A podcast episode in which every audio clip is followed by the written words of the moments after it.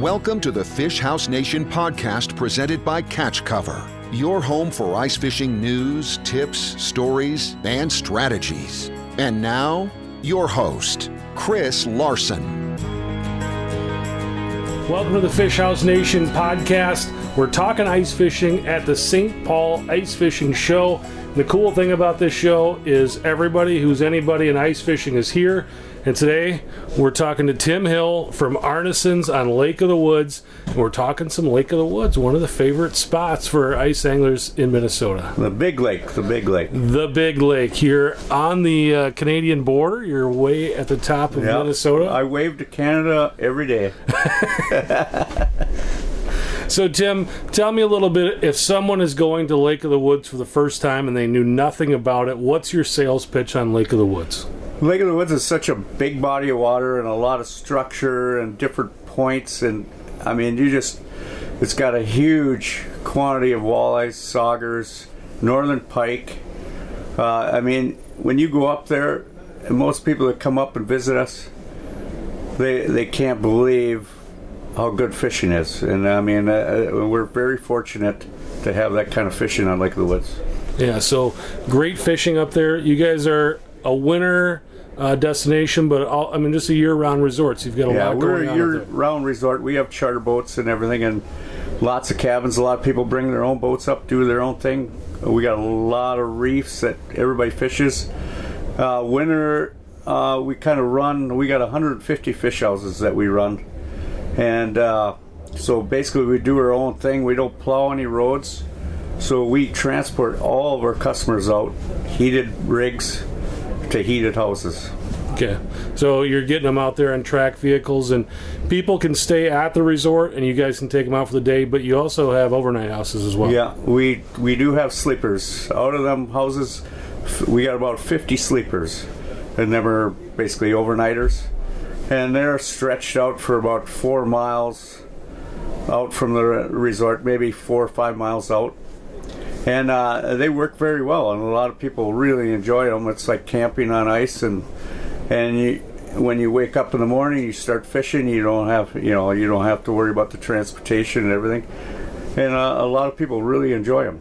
So, if someone's coming up there for the first time, what kind of things should they bring if they're planning on going ice fishing with you guys? For us, the biggest thing is to bring the right stuff. I mean, brake tackle. You don't want you don't want to go to Kmart or Walmart and buy them fishing rods and have 20 pound test that looks like a square knot. I mean, you got to have the right line. You want that six to eight pound.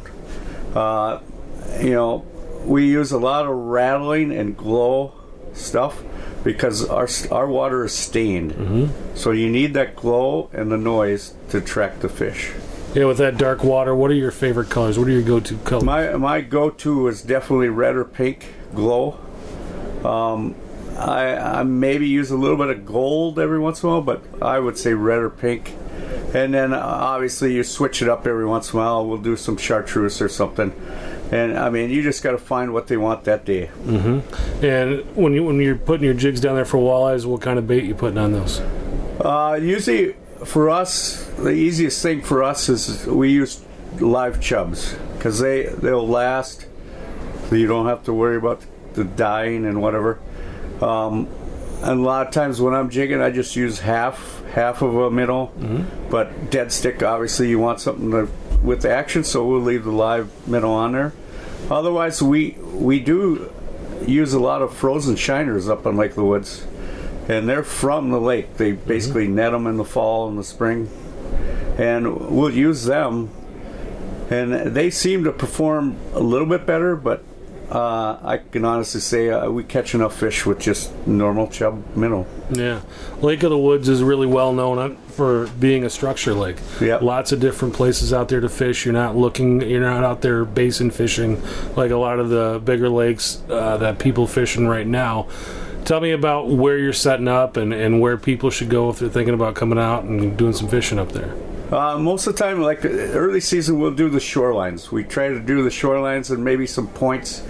Uh, you know, a lot of the structure on the shoreline is rock related, so we'll hug the edge of a point or something and catch the edge, or on the shorelines we're looking for rubble, basically gravel, rocks. I mean that seems to hold the bait fish and the fish, and that's where we start. But once we get a good solid base of ice, you know, 18 to 21, then we're running. We're going to the reefs. We'll be, I mean, we have probably 13 to 14 reefs within a seven mile radius of the resort. So we'll just, you know, we'll bounce around from reef to reef.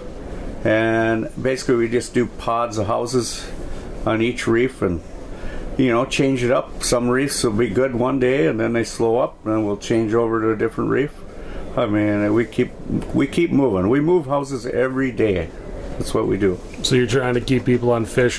What is the bite like? I mean, during the day, what, where, when's kind of the magic hour on Lake of the Woods? Me, me myself, and I, I would say most people that uh, live up there, it's a nine to five lake. So nine o'clock to ten o'clock, ten thirty is your prime bite, and I would say three thirty to 4.30, 5 o'clock.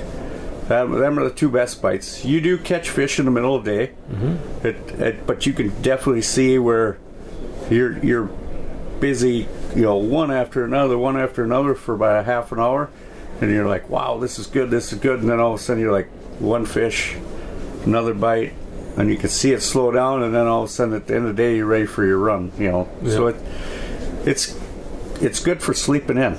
Yeah, that sounds good.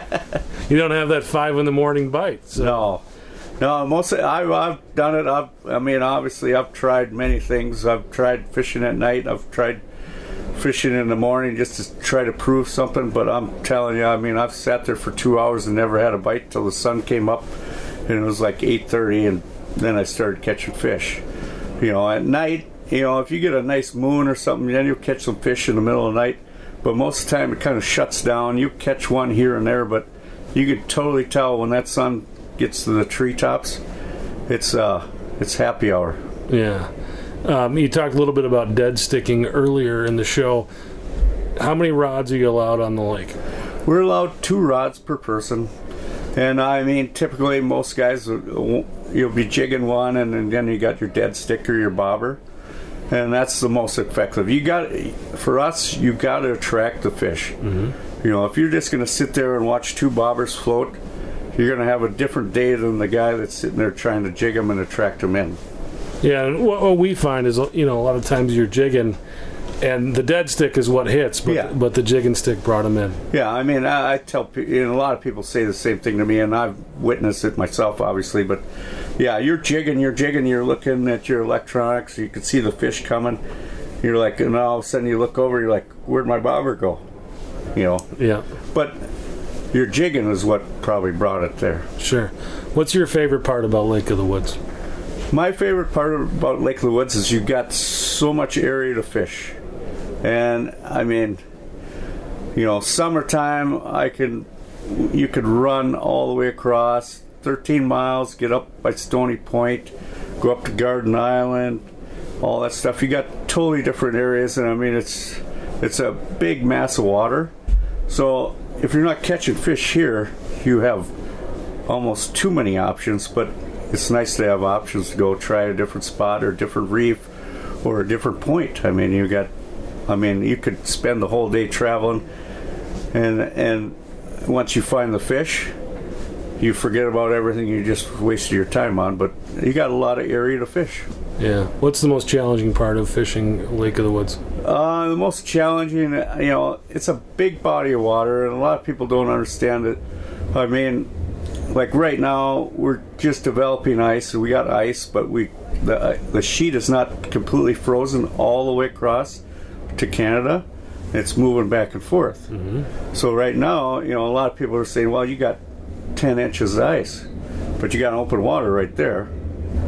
I mean, we have to wait till it connects, and and when you got a million acres of ice, and you get either a strong north wind or a strong south wind, it it can shift, it can move. It, I mean, you you can't predict what's going to happen, but you got to be you got to be safe. You got to really think about what you're doing. And in the summertime, same thing. I mean, you might go out, and then uh, the weather's beautiful. You know, you're everything's good, but if you get any type of uh, a strong wind coming through, it's it doesn't take long for them waves to start developing. So you got to really focus on what the weather's doing, and then early ice. You can't just because you see a nice sheet of ice across the lake, early ice. You got to be careful on what you do because some of them spots were open yesterday and skimmed over, and you could be on one inch ice, and you know we don't want to see anybody get in that situation. Right. What um, what is your season like up there for ice season? As far as uh, you know, when do you guys start getting out in the water, and kind of when is it shut down for the year? For us at Arnesen's, I mean we're we're kind of fortunate, but uh, I w- usually we're out ice fishing with customers by the middle of December. That's pretty typical. And because of, we're not by the Rainy River, we don't have current and everything. We don't. It, that, once we develop that ice, we get that thirty some inches of ice. We we keep that ice and we'll fish in the, the first part of April. Right. I mean, we we don't have to worry about the river opening up and everything else. So we're we're one of the last ones with still taking people fishing at the end of the ice season. When's the best time to come up? I quite honestly, I get asked that a lot. I mean, I, me personally, I like, I like it when we got that nice 18 to 21 plus inches of ice, because then we can run everywhere. I mean, we can run to all the reefs. I mean, getting around, you know, it's less. You don't have to worry about these ice shifting and everything because we have bridges and everything. So I like January, February, and March. And in our late March is some phenomenal fishing. We'll, the fish start to move in towards shorelines, and most people are already thinking about mowing grass down in southern Minnesota, while we're still up there ice fishing, catching big walleyes. That's awesome. So, why should someone, if they're thinking about coming to Lake of the Woods for the first time, why would you advise them to hire a guide and get out there and get started that way? Well, if it's your first time, I mean, that's it. You need somebody to help you out. I mean, I've I've gone fishing many places, Mexico, wherever you know. You, if you didn't have a guide or someone to help you out, you you would spend two or three days trying to figure it out. Mm-hmm. So if you want to go up there and enjoy yourself, why wouldn't you take a guide and have them set you up with on the fish already? You don't have to do nothing. You know, it's I I would do it if you know it. It all depends if you can afford it. I mean, I understand that, but it's a lot of water, and if you in U.S. side of Lake of the Woods is six hundred thousand acres, and if you don't know where you should be fishing on that six hundred thousand acres, it would be nice to have a guide to help you out. For sure. And he, he actually brought that up. You get the U.S. side, you get a Canadian side. Yep. How, how did people kind of handle that? Uh, it's pretty. Uh, we don't have any major issues. I mean, a lot of the guys, you know, they will go fish on Canadian side, and they've they've made it a little bit easier for us. I mean, as long as you don't anchor up or touch land, and as long as you go by Canadian le- rules and by Canadian license, you can go into Canada and fish. Um, but quite honestly, for me, at Arnesen's, I mean, we, I got six hundred thousand acres, so I really, I don't take customers into Canada because I really don't need to. I mean, if I got to go to Canada to catch some walleyes or whatever, I mean, then obviously I'm not doing my job right. So we stay on the U.S. side. Cool. What's your pitch for Arnesen's? I mean, if, if I was going to come up there, there's lots of resorts up there. Why do I want to stay at Arnesen's? The biggest thing about Arnesen's is I'm, we're one of the only resorts on the South Shore. I mean, we're and we're very fortunate. I say this many times, but we have a lot of structure reefs within that seven mile radius. I, I would say at least a dozen reefs that you could fish. So you got, and uh, one reef could only be a quarter mile away from the other. So if you're searching for fish, just because we didn't catch any fish on this reef, you bounce over to the next reef, and and then if that don't happen, you keep working them. But you don't have to travel 20 miles. I mean, you're within sight of the resort. I mean, it's just close, easy, and then the the really nice harbor. We got a protected harbor in the summer. In the winter, I mean, we everything's there. I mean, we got a huge lodge, all uh, really good meals, steak, whatever you want. That it's just a great place to be.